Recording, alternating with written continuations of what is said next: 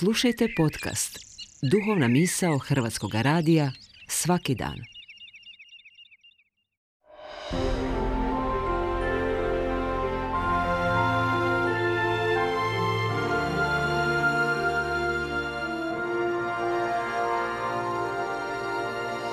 Duhovna misao.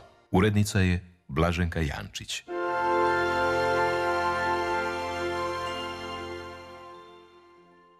Govori Darko Mejaški, svećenik Hrvatske starokatoličke crkve u Zagrebu.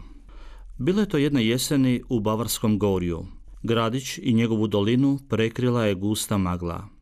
Skupina izletnika nije se htjela pomiriti s maglom. Došli su naušiti se svježeg zraka i nagledati se šaroliko krajolika. Zato su odlučili uspeti se na obližnje brdo, nadajući se da ih gore čeka sunčano vrijeme – Hodali su sat i više. Činilo im se kao da je magla sve gušća. Neki su htjeli odustati. Napokon su naišli na domaćeg čovjeka. Silazio je s gore. Upitaše ga ima li ovoj magli uopće kraja ili da se vratimo. Morate sve do križa. Gore je sunce, odgovorio im je čovjek. I bilo je tako. Na vrhu kod križa sjalo je prekrasno sunce. Magli kao da je netko odrezao krila. Iz plavog neba sunčane su zrake prosule se po vrhuncima koji su poput otoka izranjali iz maglina mora. Upravo iskustvu ovih planinara sličan je i naš kršćanski hod kroz korizmeno vrijeme u kojem se sada nalazimo.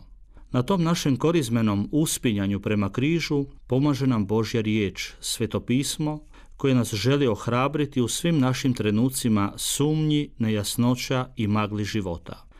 Božja riječ je uvijek ohrabrivala sve one koji su tražili Božju pomoć i zaštitu. Tako čitamo kod proroka Izaije kako Bog tješi svoj narod riječima, kao što majka tješi svoje dijete, tako ću vas ja utješiti. Obećao je da će svojoj djeci dati mir i nositi ih kao što majka nosi u naručju svoje dijete. O Božoj spremnosti i želji da utješi svoj narod čitamo i kod svetog Pavla apostola u njegovim pismima kršćanskoj zajednici u Korintu. On kaže da nas Bog tješi u svakoj našoj nevolji. Kad smo u nevolji, Bog s nama postupa nježno i suosjećajno.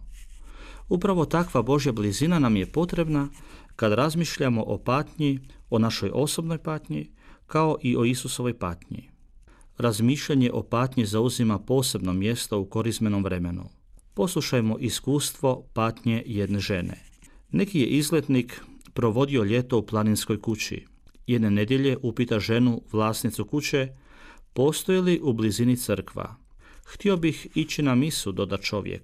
Možete, odgovori mu žena, u blizini se nalazi mala crkvica, idem i ja s vama.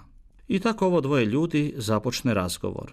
Vlasnica kuće pokazala je čovjeku fotografije mladih i nešto starih osoba što su visjele na zidu njene kuće. Ovo je moj muž, poginuo je u šumi rušeći stabla. Ovo su moji sinovi, poginuli su u ratu. Ovo je moja kći, umrla je od raka.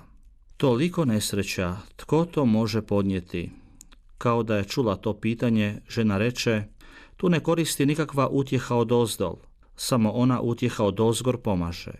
Kod prve smrti još se može žalovati, ali nakon drugih čovjek jednostavno zanijemi. Ali ni to ne koristi, nastavi žena. U početku sam pokušavala zahvaljivati Bogu što je moju obitelj pozvao k sebi. Trpjela sam poput strpljivog Joba. On me tješio, ali ne zadugo. Bog je Jobu vratio obitelj, meni nije. Više nisam išla u crkvu. Nisam mogla. Sve do jednog dana dok mi Bog nije poslao jednog drvorezbara. Ljetovao je kod mene. Na odlasku mi je poklonio ovu rezbariju Isusa na križu.